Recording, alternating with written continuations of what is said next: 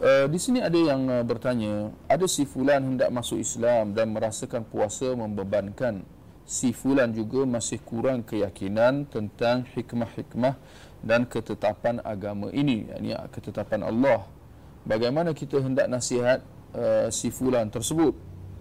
Dan selepas si fulan sudah masuk Islam, si fulan tidak berpuasa, bagaimana ingin menasihatinya?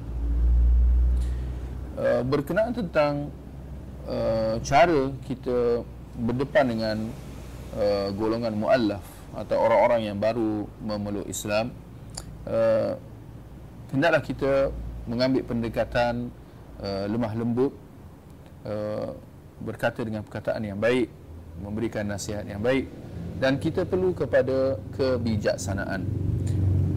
Apabila kita sebut orang muallaf kita maklum bahawa orangnya baru memeluk Islam.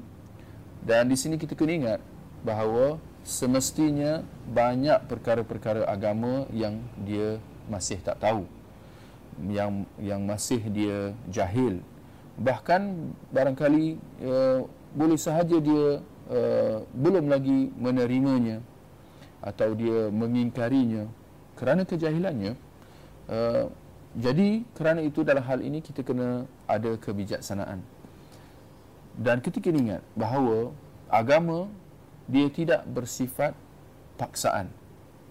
Eh, kita tidak boleh memaksa seseorang itu untuk melakukan sesuatu.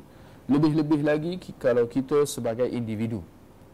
Kerana kalau daripada sudut pemerintah, orang yang ada kuasa, ada autoriti, untuk mengambil tindakan dan hukuman itu itu bab lain.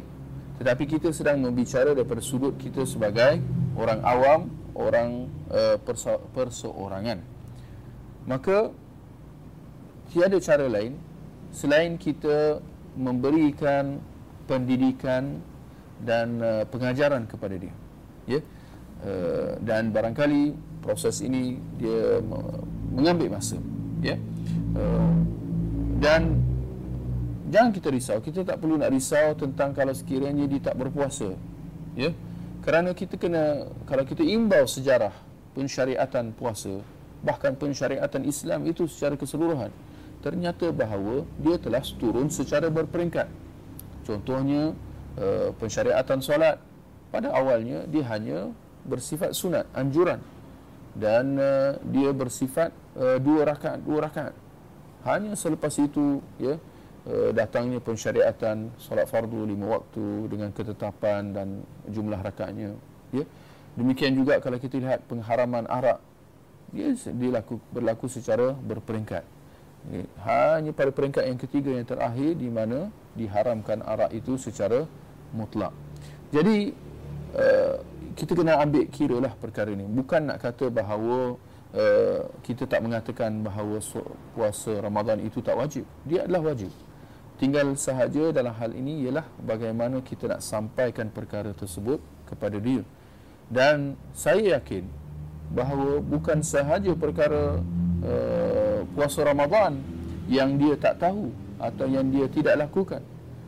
Uh, berkemungkinan besar banyak lagi pelanggaran-pelanggaran agama atau perkara-perkara agama yang dia tak buat dan dia langgar seperti dalam masalah menjaga aurat seperti dalam masalah uh, solat ya uh, menja- menjauhi perkara-perkara yang haram yang lain ya uh, maka walau macam mana pun apa yang dapat saya katakan di sini ialah hendaklah uh, diberikan nasihat dengan cara yang baik dan jangan kita terburu-buru dan kita harapkan supaya dia terus bertindak dengan nasihat kita ketika itu juga. Berkemungkinan besar bahawa ke, bulat kalau dia baru memeluk Islam yakni dalam tahun ini berkemungkinan besar dia tidak mampu untuk berpuasa Ramadan pada tahun ini. Kita kena kita kena terima hakikat kemungkinan tersebut. Dan uh, usah kita risau tentang perkara tersebut. Kerana apa yang perlu kita uh, tekankan ialah supaya dia terus kekalkan keislaman dia itu sudah cukup lumayan ya untuk dia mengekalkan uh, ucapan kalimah syahadah dia tersebut. Jangan sampai dia uh, murtad berpaling tadah uh, kembali kepada agama uh, agama sebelumnya. Wallahu alam